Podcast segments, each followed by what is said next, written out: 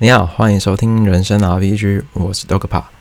这个频道将透过一本书陪伴大家一起增加人生的经验值以及技能。这次要跟大家分享的书籍是《记得你是谁》。光听书名就觉得这是一个蛮励志的书籍，没错。那接下来会慢慢跟大家分享书中的内容。那本书适合的读者呢？我觉得如果你现在可能是有管理阶层或者是高阶管理人啊，蛮适合这本书的。另外的话，如果您可能生命当中最近需要一点鼓励，或者是你最近被工作淹没，需要有一点就是抒发，或者是透过其他的一些东西来分散一些注意力的话。我觉得这本书蛮适合你的，可能会对你的心灵方面有一个小小的滋养或者是帮助。嗯，好，那作者的话，作者是 Daisy Whitman，Work Partner 的创办人。那这本书的话，在二零零四年就已经出版了，我们现在是二零二一年了，所以十七年前就出版，那到现在还能持续畅销，我觉得这本书一定有一个就是大家就是愿意去花时间去看的一些内容跟。呃，可能给予人生启发的一些方向，所以这本书的话，我觉得这本书还蛮适合，就是你可能在现在需要一点，嗯，可能受到一些困惑或者是阻碍的话，买来看这本书，我觉得是不错的。好，那这本书主要的内容是收录作者当初在哈佛商学院教授，每个学期末都会有一堂课，最后一堂课他会分享人生的经验以及一些哲学的故事，给予台下的学生。那作者透过就是与作者呃教授的访谈，转化成为文字，揭露十五个教授在最后所分享的故事给大家。所以这本书里面有总共十五个教授的人生智慧以及心得分享。那接下来我会透过就是每一篇大概会用两两到三分钟的时间，帮大家就是一起分享跟归纳。这些书带来的一些心路历程，可能或者是我自己看完的一些感觉。好，事不宜迟，我们开始哦。那第一个教授是卓库马教授带来的，那他就是强调是你的生命中是有多少好运去累积的。那他会这样说的原因，是因为在教授年轻的时候，这位教授年轻的时候有一次登山的经验。那在登山的过程中，就是在时间超过的时候要登山。那对于登山人来说，我们会知道说有一个时间线，你只要跨过了，就一定要回头。那作者那时候年轻嘛，还持续往上去登顶。那登顶的时候就摸黑下山，摸黑下山之后，他跟他同伴两个一起就啊摔下山。那教授最后自己存活了，但是他的同伴却没有这么好运。对，所以做这位教授在。回想过往之后，他又想到说：“哎，究竟自己的成成成长之路是有多少的好运去累积到现在，然后以至于现在能够活着，然后一路走进哈佛大学。”所以作者要强调的是，可能我们有时候会习以为常的东西，会觉得说：“哎，这个东西可不就是我应该得到的吗？”但往回推，我们会不会去回想说，有些事情并不是可能。是那个样子，但有时候会是，就是你带赛，或是或可能有些成功是因为你的幸运，或者是其他因素，可能压根归根究底，那不是你的努力，或者是其他的因素，单纯就是因为你的好运，然后导致你可以一路累积走到现在。所以作者啊，这位教授希望大家回回想的就是，哎。要感谢生命中可能每一个存在。那你现在就是有可能是因为大部分是因为你的好运，然后一路累积让你走到这里。所以有时候并不是个人的努力或者成就。所以在这个过程中，我们要去可能要去感谢那些可能一路走来，你可能不知道他可能曾经帮助过你的人，或者说你知道，因为他导致你可以一路走到现在这个位置或者是这个职位。好那这个教授到后来也在，就是年后来就是还是持续了热衷这个登山活动，但就是在有一次登山的过程中啊，发生山难，就还是一样就是撒手人寰。但所以你看，有时候在一路走来，就像我们哎，所以各路代我也不确定自己是不是是代赛或者怎样，但是我觉得一路走来就是还很感谢，就是可能可能在生生命中有帮助过我的人，但我不确定是我。帮助人比较大或者比较多，但我觉得这种东西就是互相对，所以我们在现在时候有时候会觉得自己归纳成功，说哎，那是因为我各种努力啊，或者是因为什么样的原因或因素，但有时候回想就是往后退一步。我们是是有一些好运成分在我们生命中扮演的，我们看不到的成分或者是因素，导致我们现在可以走到这个现在的状况，或是很 或者是未来未来更好的状况。所以希望大家，嗯，就是就是比较北了，哎，希望大家能够一路带赛哦，一路带赛，这样让自己越来越好，或者是越来越成功。但我觉得有时候还是机缘是一部分，但可能还是回归到有一部分是。嗯，努力还是比较重要。但作者，哎，对不起，这位教授在这里强调是，就是有时候就是因为运气，运气让你能够一路现在还能够活着，或是创作，或是做自己的一些东西。好，那第二个教授是雷波特教授，他的要强调的是，人生有时候荒谬，就是不等于不不亚于考试。那会有这个故事的原因，是因为这位教授在年轻的时候，在有一堂就是生呃生物解剖呃生物的课程中，他的教授出了一道考题，就请他用一个看不到只看得到鸟类的脚跟羽毛，就要去分析这个鸟的迁移模式，可能这个鸟的种类，或者是各种的考题的内容。那作者会觉得说，哎，我给的资讯这么少，那我要怎么完成这份考卷？那在考试过程中，又有些学生就是一气之下觉得这个教授不尊重人，然后就是后来就离开这个考场，就没有考试。但作者啊，对不起，这个教授回想到一路走来就是考试，然后到现实际上走出现实社会去看，他发现说，其实有时候这个社会给予你的资讯很少很少，但又要逼你做决定或者是做判断的时候，你会发现根本不可能嘛。就好像说，哎，我们可能今天要做一个判啊，今天要去执行一件事，那那我们资我们资讯量很少，我们要怎么去决定这样这件事情能做或不能做？所以很多现实中很多状态，我们根本不知道，哎，今晚到底是诶当者还是被当者？就是不能做的话，那我们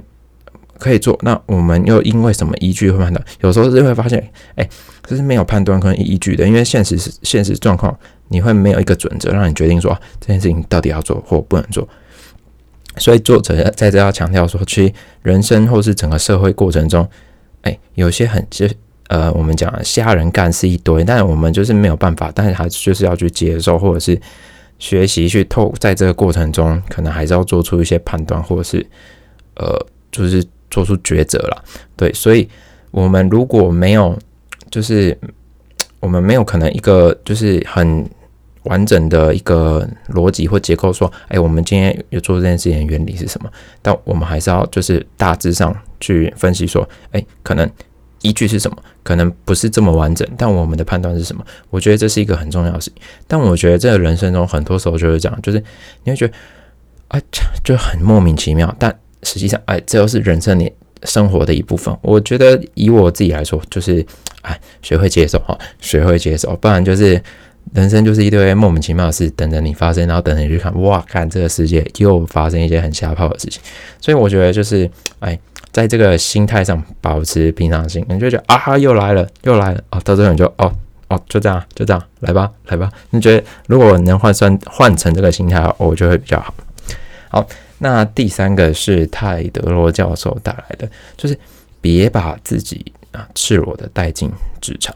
好，那。作者在这边要就是跟大家啊，对不起，这位教授要跟大家分享的是，就是如何在工作跟私人生活中保持的一个分野啊。作者啊，对不起，这位教授是啊，有提到两位作者，就是啊，有提到两位过往的名人，就是创立柯达底片的伊斯曼跟卡内基，他们两位在工作的状况跟他私人状况是有。完全不同的、完全不同的态度。像柯达伊斯曼，他会觉得说：“哎，在他平常的时候，他很支持就是工会建立，然后要给员工福利。可是当他在是工作的时候，他是老板嘛，他会觉得说，哎，我要打压你工会，不能让你有任何就是有员工就是可以有一些权利，或者是可以让就是你反抗公司，那也会觉得就要压低你的工资。所以你看，两者同一个人，两者之间愚公，于是他们是不同的生活，他们是不同的态度。所以在我们可能过往在每个人的过程中，你会觉得，哎，走进公司或者是退出公司之后，你要保持两个不同的态度，就是愚公于是要分开，就是公私分明了。对，那作者也有强调，如果你有你多爱工作没有问题，但工作就是不会爱你。所以回归到这一点，我们在执行我们工作的时候，可能还是要保持工作一些准则跟一些要求，但离开了下班了。我们还是要回归到生命的一个原本的态生活态度，对。但是两者切换之间，就是我觉得要保持平衡。有时候你太，有时候把工作上的态度带回带回到现实，呃，可能平常生活中，那你会就会慢慢渐变工作影响嘛。那有时候你可能因为周遭朋友渐渐看见这样，也会慢慢的，哎，我觉得说，哎，你是不是变或什么之类。所以我们。在短时间内可能会没有感觉，但长时间拉开，我们如果两个一直一直融合，一直 match 啊，会忘记自己到底现在是工作的状态，或是生活上的状态。所以，这位作者在这边要分享，呃，这边教授在分享的是，就是如果那你现在在工作状态，就要是工作状态；那如果在于个人生活中，那就要保持生活该有的态度，两边是要分开的。因为有些人会公私不分啊。有时候，当如果你的公司又是那种可能像是比较算是啊小企业或是家族企业的时候，你可能因为个人因素，那你个人因素加上这是你公这公司可能是你自己家的，那你会有不同的判断标准。那如果这些事情混为一谈的话，有时候你的员工就会比较辛苦啊，或者是讲这比较辛苦，所以。希望大家都可以公私分明。第四个是麦克罗教授跳脱的啊，跳脱非黑即白的框架。哦，那这个我觉得还蛮有意思的，在这本这本十五个教授里面，我觉得这也是一个蛮重要的，给我一个不错的一个故事。他有说，就是各种状况下都会影响你的决策，不管是你的生长年代、环境、科技，或者是父母给你的教育。或者是周遭生活给你带来的一些偏见或是影响，都会让你的判断成为一个，就是可能会是一个市场的准则。所以有时候我们在想一件事情的时候，要去回想说：，哎，为什么我们目前会有这样子的想法？我们做出这样的决定，或是这样的思考逻辑，是因为什么？回归到根本。哎，会不会是因为家人一直以来都是这样说啊？或是可能是因为现在的生活环境，然后导致你只能这样去做思考？所以有时候我们要往后站一步，就是去看一下，到底是因为什么样的原因，或是怎样的组成因素，导致我们会做出这样的决定，或是这样的观点。好，所以不要就是太。就是我觉得也不要太过于，就是哎，觉得说哎，这个人的判断或好或不好，他背后一定有他的一个分析啊，做做出这个判断的准则或原因。所以，我们有时候就回归到刚刚说的，我们要了解自身的想法。然后，如果我觉得可以归纳自己的想法是合理或是 OK 的，那我觉得就没有问题。因为有不是每个人的生活环境啊，或者是。科技啊，或者或者是，我觉得以现在来说，可能会是因为生长环境，因为我们啊，对不起，是父母，因为生长环境跟整个环生长年代跟整个环境会是没有，就是会是比差不多。回推到根本，可能就是因为家里的关系，可能你一路求学过程导致你有现在这种想法，我觉得都很 OK，只要没有就是能够 follow 自己，我觉得都很好。但就是有时候。不要太过刻意，觉得说，哎，为什么要这样想？哦，这样不好，或什么之类。有时候就是跳脱到往后退一步，看一下为什么人家会这样思考。那对或不对，还是交给自己判断。但我们不用去，好像要去强调说，哎，他这一定是好或不好，因为总有一些我们可能看不到的因素掺杂在这个里面。好，那第五个是寇夫曼教授所提到的一句话的分量。会有这一句话分量，是因为这位寇夫曼教授以前有在啊业界，就是在哈佛之外当，就是老呃总裁当到总裁这个位置。那他曾经就是因为去问了，就是副总裁一个关于两个分部的一些问题，然后隔天之后，他就发现说，哎，其中一个分部被裁掉。那他就去问他的助理，他说，哎，为什么这个分部被裁掉？然后他助理就跟他说：“哎，因为你上次去问这个问题，然后他们觉得说，哎，你是不是因为觉得觉得这个分布没有存在的价值，所以他们就把它砍掉？所以这位寇凡教授当初就被这个故事他自己带来的故事，所以就吓到他，忘记说他正在可能到了一个管理者的阶值，他说出来的话可能会影响别人的判断和判定。可是他这位教授也说了，那回归到一个重点，那是不是你的下属？”并不是真正了解你的想法，所以导致你说出来的话会让他们误判，说：“哎，我要做的其实不是那样。”但导致他们会觉得说：“哎，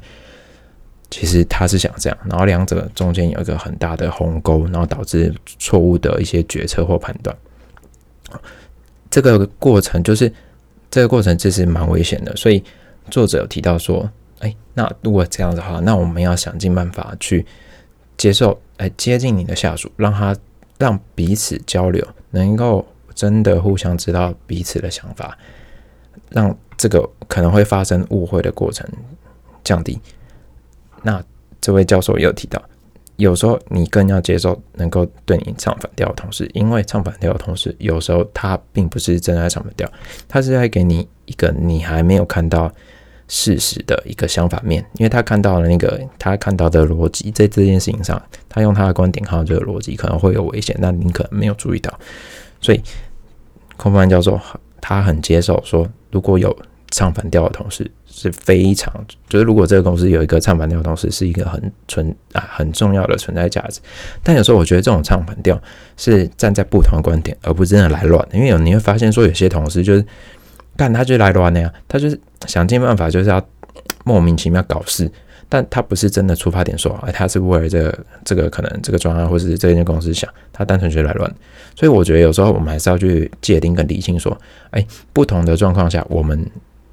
如果有不同意见的人，有时候也要去分析说，哎，他是真的有因为他的依据去做出这个可能不同的判断，或是他觉得一个相反面的。观点，那或者说他是单纯出于某种心态，他就是觉得我就是要跟你乱的人。那这两者可能我们也是未来可能要练习判断的一个事情。好，第六个是贝尔教授，他说的是别参加校友会哦。这句话听到就是让我想到，就是当初高中的时候，就去跟另外一个很好的朋友。他们说：“哎，以后如果同有校友会，以后有那种什么同学会要参加，我们两个都说参加鬼大便，那参加没用啊！参加那个只是让可能就是若干年后说，哎，你念什么？那个时候就觉得说啊，你念什么大学毕业啊？现在什么工作？因为以前会觉得说，会不会以前简大概就是大学毕业刚刚出社会就要参加什么同学会？那就是啊不好啊，因为那个其实有时候比，那就是拿来跟你比较用的。对，那这位贝尔教授说的跟我们当初想啊。”差不多。如果你的同学会只是沦为炫耀功能的话，那他建议你不要去参加。因为如果只是单纯沦为炫耀功能的同学会，其实没有去的意义。因为人比人会气死人嘛。因为有些人只是为了借由那个同学会来展现自己现在多成功或什么之类的，就很没用啊。对，因为有时候不是每个人都是可以透过一个机遇、机遇或机会，然后可能。让你自己成功，那有时候可能因为不同人的机遇、机机遇跟机缘，导致自己可能没有走到那个地方。可是，但重点是你所做的这一些东西，是不是自己跟是不是自己就是原本要设定的事情？因为有些人可能单纯觉得说，哎，我就是要赚大钱，可能我自己我内心世界根本没有想要做什么，我就想赚大钱，然后就是去啊定义自己所谓的成功。那我觉得这样子就是没有。就是真的没有，就是太大的意义存在了。对，那作者另外有因为这件事情，他有提到说，就是当就是如果你可能要在设定你个人人生目标的时候，不要去设定那种所所谓就是狭隘或是太过梦幻的目标，因为作者有提到说，他当初就是他是不是美国人，他当初来美国，他只想说我要申请美国研究所，任何地方都可以。那这样子就会让你的设定目标有很大的弹性，因为你的目标是一个呃呃可以接受各种权衡下状况的情况。那就这位教授有提到说，如果你设定说你要成为哈佛的校长，那这个事情就太狭隘了。狭隘到可能会觉得你可能会忘记自己当初设定的目标是什么，因为这个事情真的不好做。所以有时候放宽你的标准，哎，这件事情，那我们就先设定说啊，那我们今天先完成可能，哎，就假设运动来说好了，哎，我先不要设定说，哎，我要今天跑完马拉松，你先跟自己设定说，我去走路半个小时，走路半个小时，轻轻松松啊，你会觉得哇，我完成了，这样 OK，那后面再会去调整你的目标，那你可能设定说，哎，这个目标。在这个阶段是要这样，那可能回推在比较远的阶段，那应该是要怎样？所以在设定目标的时候，不要过于梦幻，就可能说，哎，我明天要，我明天就要跑马拉松，那我觉得真的不要闹，好，先回家睡觉，真的太辛苦了。所以有时候不要乱设定目标，因为要设定一个合理的目标。好，那这位教授最后提到，如果可能回推到二十或二十五年之后，真的你收到一个校友会或是同学会通知。那个时候就可以去了，因为那个时候你也知道自己真正是谁，所以去那边你不会受到任何的影响，因为每个人成功都有他自己的心路历程跟个人的故事。那个时候去参加这个同学会，得到的收获收获会更大，而且更多。好，那第七个是孔安教授重新定义完美。那会有这个原因，就是因为。这位教授有提到说，其实现在啊，业界或是整个社会下，他会觉得说，如果普遍越厉害的人，可是你可能你已经有到一定的职位或是 label，可能就是已经众所皆知啊，或是某个领域很成功的人，他会觉得说，这个人就是没有脆弱的空间，就是因为大家都是介绍他说，哦，你看这个人哦，因为这样一路走来，然后成功了到现在这个位置，然后变得很厉害。然后都会只会接到说，哎，因为他用什么样的方法，或是什么样的原因，让自己走到这个职位，但却忘了说，其实每个人在啊，每个人都是人嘛，所以有时候他们会忘记说，那个脆弱的东西，好像在那些成功的人身上是没有不存在的，但是其实只要是人都会有他脆弱的一面，所以有时候这个世界啊，太过于强调说成功的部分，那。在介绍成功之后，却忘了，就是说，其实每个人的生活都会有一些低潮，但这个社会很少去跟你说，在这个低潮说要怎么度过啊，怎么经历。然后大家觉得说啊，你就烂啊，什么我就不是我就烂了，是你就烂啊，因为你就烂，所以你才啊维持现在这样子嘛，就没有办法成功啊。你看别人多厉害，人家应怎样怎样都这样。那这个时候我们觉得说，哎，是不是缺点在这个？社会上是不被接受的，可是其实每个人的历练或过往，说他都会有一个，就是可能你看不到他比较呃比较就是不是说负面，是可能就像大就是这位教授说，有个脆弱的地方，可能是没有办法公诸于世，然后会让大家觉得说，哎，你就不是很厉害嘛。但其实这个就是回推到人这个这个部分。优点跟缺点本来就是会同时存在的，所以当我们太 focus 在那些成功人士上优点的时候，我们会可能会忘记说，其实缺点也是一直都是存在的。所以我们要去接纳缺点，因为有时候我们会觉得说，哎，我们只要看优点就好。但其实我们会想到，每个人都有缺点的话，你要试着去接受跟包容，不管是你可能周遭有人或者是。伴侣或者是同事，但我自己觉得啊同事就还好，就算了，就是不要影响到你工作就好。但我觉得 focus 在那个朋友跟亲人身上，如果他有一些缺点，或是你觉得他不够好的地方，我觉得要包容，因为也你回退回看自己嘛，回看自己，哎，说不定你自己也有别人认定的缺点，那人家或许也是用另外一个方法正在包容你或者接受你，所以这个时候。哎，就是要重新定义自己，说，哎，我现在这样很好，好或不好，其实都存在在我自己现在这个状况当中。只要能只要能承认这样的自己，我觉得都很棒。very good，就是没有好或没有绝对好或坏啦，就是接受，就是有好有你的这个自己。嗯，好，那第八个是康特教授，那他这个观点是要说出你个人的风格。那会是会有这个故事原因，是因为这个教授原本有就要去参加一个实体的演讲，但是因为因为天气的关系，他没有办法到现场。后来他就只能用语音的方式去分享他的一些经心路历程或者是经验。那要如何透过一通电话开始讲解或是分享一个讲座？那也是做这个教授一开始要面对。面对的事情，那后来他又讲了一个方法，因为毕竟没有办法看观众的情绪或等等等，透过自己的这一方面来分享，就等于说你要对着空气讲话，就好像现在我这样。那要如何做？那做这个教授提出一个方法，先用一句话搭起一个桥梁。那就这个康这个康德教授就用一个就是一个自嘲的方式来做开场，让大家觉得说，哎。这个这个人好像是可以接近的，因为他某用自嘲的方法，先把先把自己亏了一顿，然后自己觉得说，哎，那他这个教授，或者大家或者大家在听了觉得会觉得说，哎，这个教授会不会是一个可能德高望重啊，或什么之类的？那如果你能够先降低自己的一些身份，那拉近彼此的距离，那我觉得这是一个很棒的事情。那这个教授也有讲到说，就是你在说之前。听会来的更重要，因为有时候听别人说什么，感受别人的需求，这个是这个才是最重要。如果你会懂听，那我相信你就懂说。对，所以如果你真的能感受到对方的一些需求或要求，那在给予回馈的时候，我觉得那才是最真实的。而且其实有时候你听别人在讲，如果你讲完再听别人说，你也听得出来别人刚刚。到底是有没有认真在听你讲啊，还是就是马马虎虎带过？其实这其实某种程度上，这都可以感受得到。所以有时候在说之前，其实反而要更认真的去听别人正在说什么。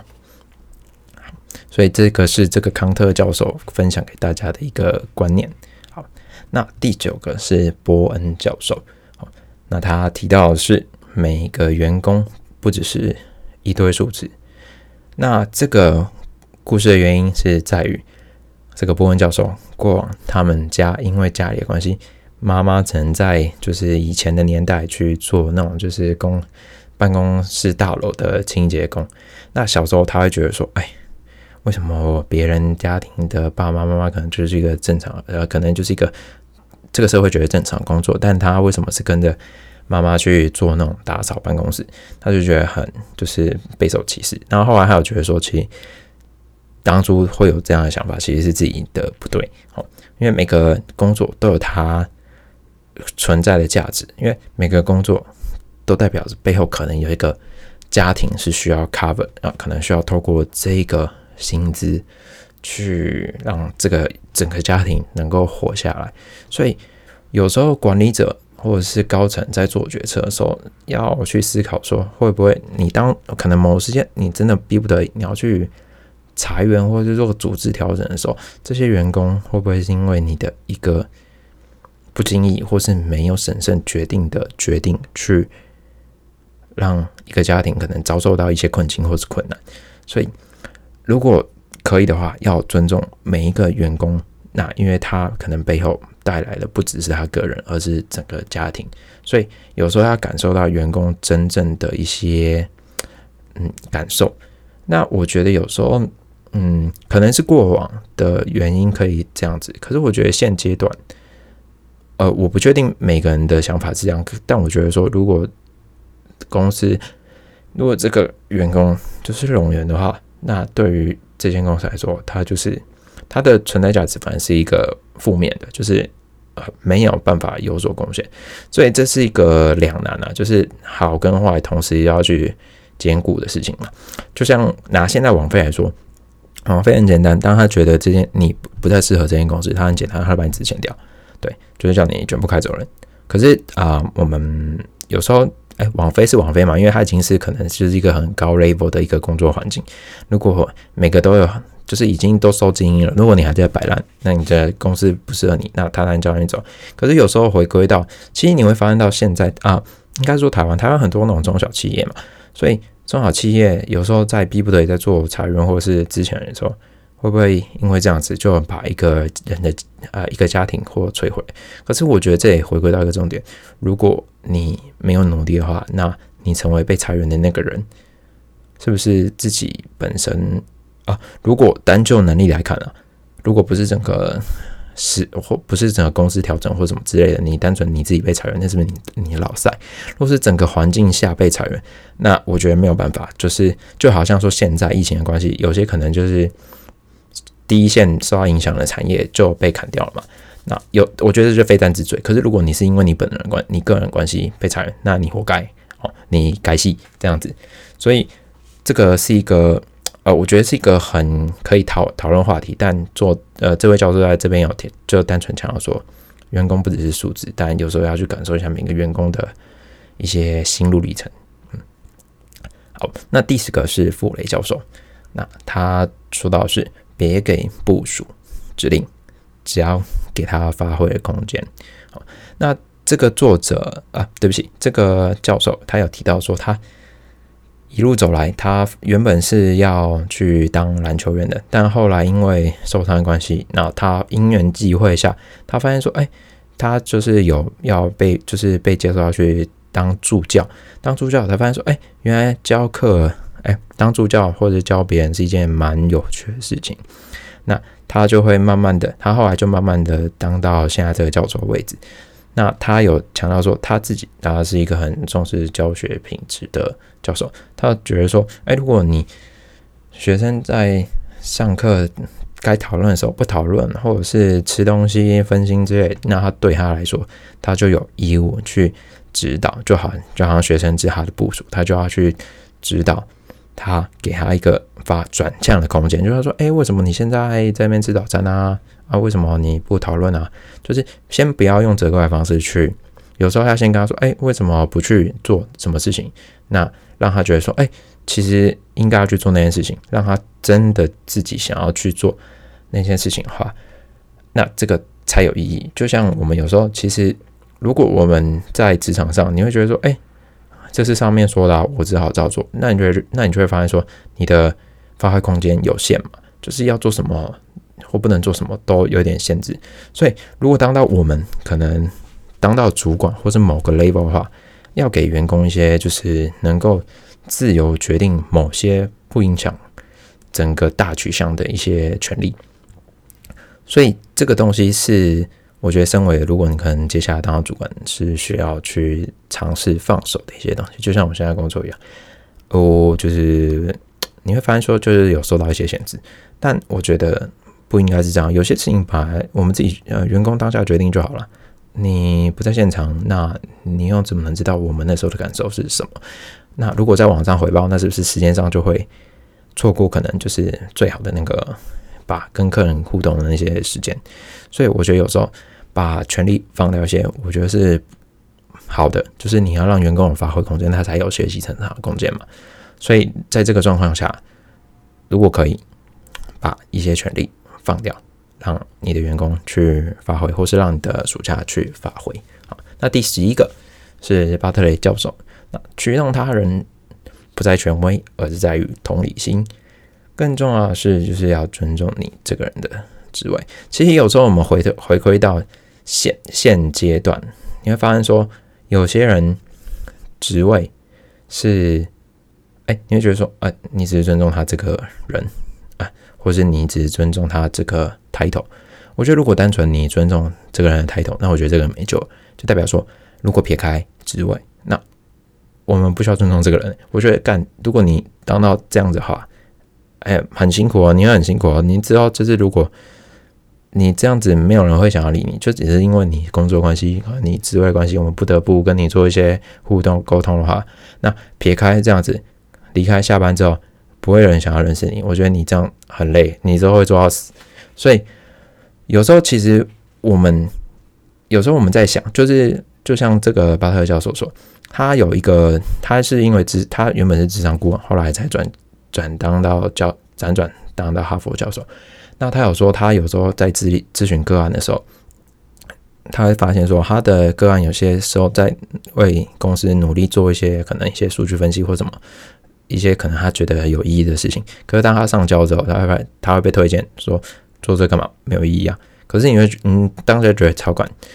就像我们有时候我们觉得说，哎，这件事情对公司有帮助，然后你去提，然后公司就会和你说啊，这个好像对现在的公司营运方向是没有。实质帮助，那你就会觉得妈超干。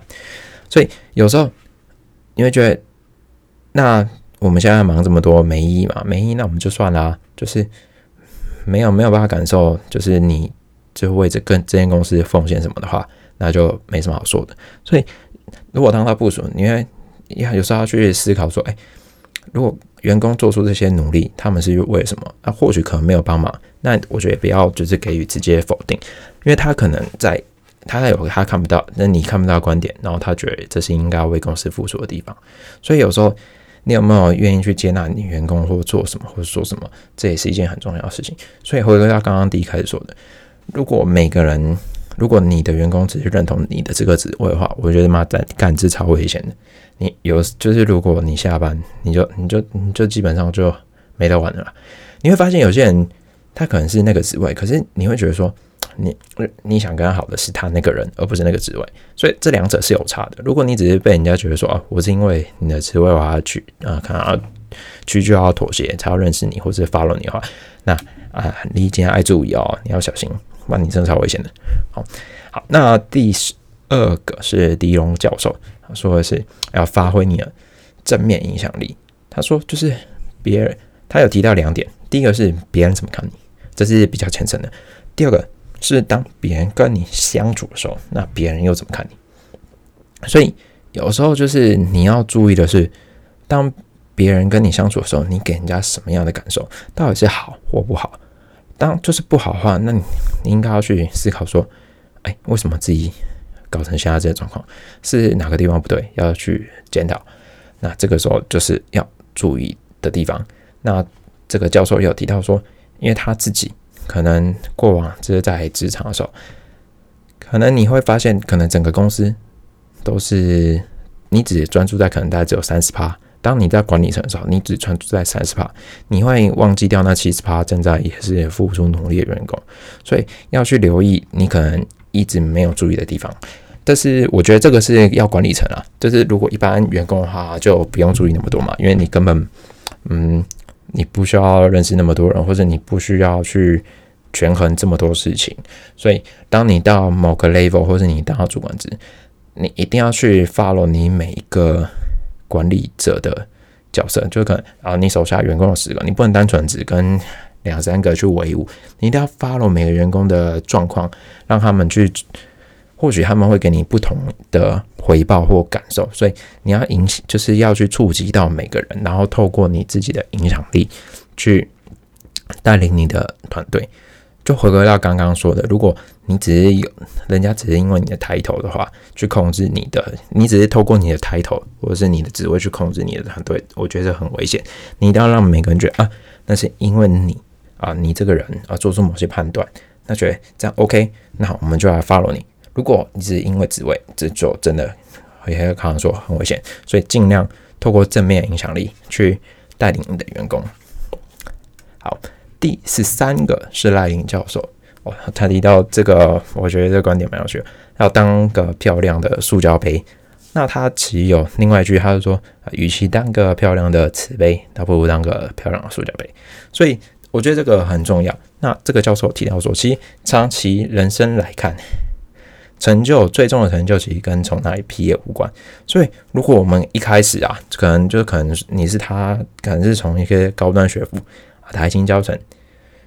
去毕业的话，你就会发现说，就是或许我并不是说要就是占学校或者是占学历之类。那你会发现说，有些可能会觉得比较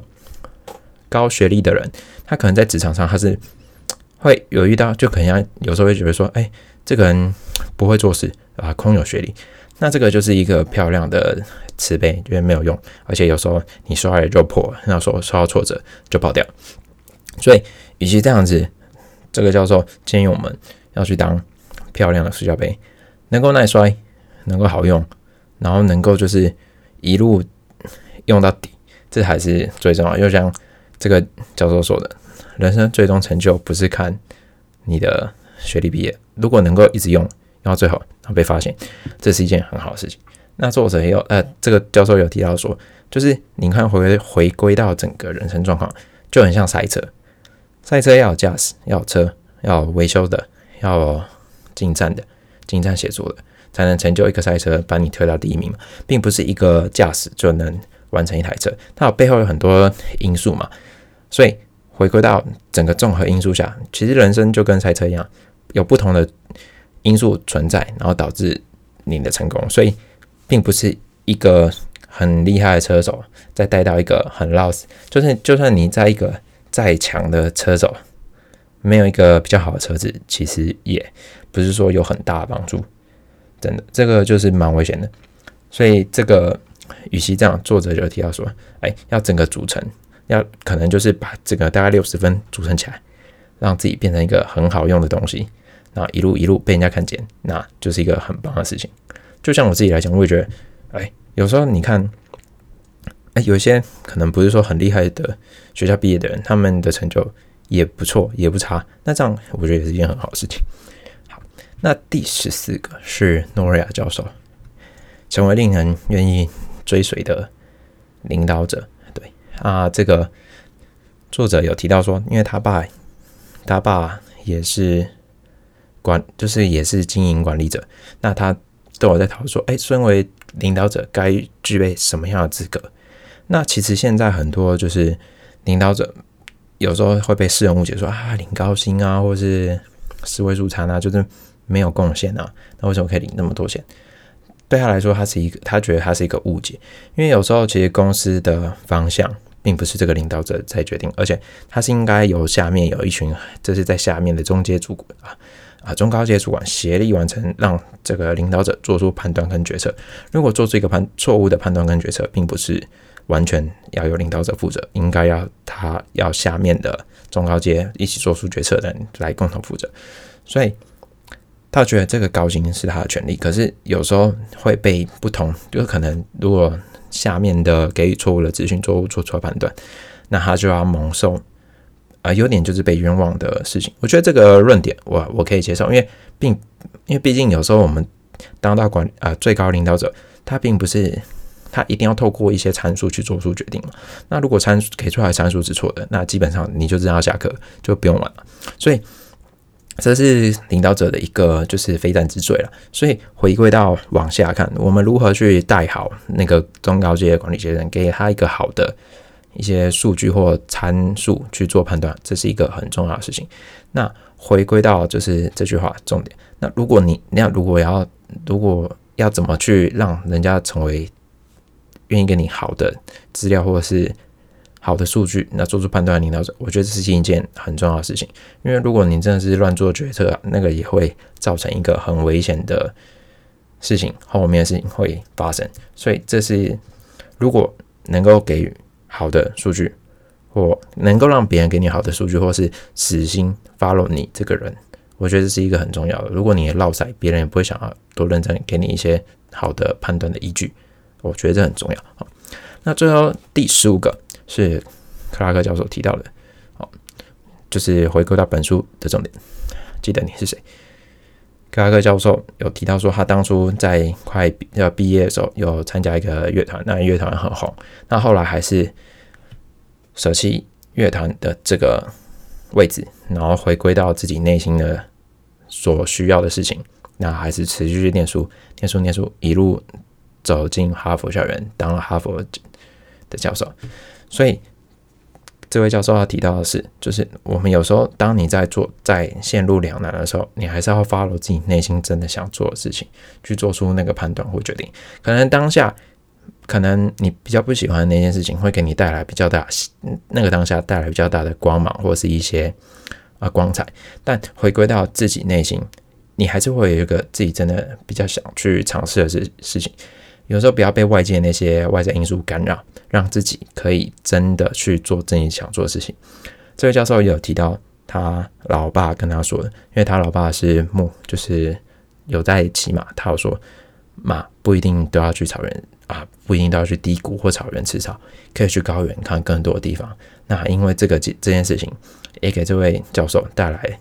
就是一个另外一个观点。哎，我们可以去尝试一些不同的事情，去做一些可能未来更有挑战性的东西。因为马不一定都会去高原嘛，而而且很少，所以可能去不同的地方会有不同的挑战跟机遇，让自己成就更多事情。好，那这是这本书这十五个故事，我觉得可以跟大家分享，或是我自己的观点。好，那最后跟大家一样分享相关的三本书。第一个是苏国尧的《意外的贵人》啊，是亚，他是亚亚洲啊亚都励志的，原本是副总裁，就是接棒延长寿的人。他也是有一些一些业界的一些经历，然后汇集成故事。那第二个是泡李奇坤，泡好坤是这样练成的。就是之前那个炮坤，他也是过往的一些故事累积成书，然后跟大家分享。那最后一本就是之前有跟大家分享过《格局决定你的结局》，这三本都是透过一些故事，然后让你有一些更好的思考，给你一些不同的启发。好，那这是这本这是要跟大家分享的书籍。如果你喜欢，欢迎到我们的 IG 按赞或者是脸书留言分享。感谢您的聆听，我们下次见。拜拜。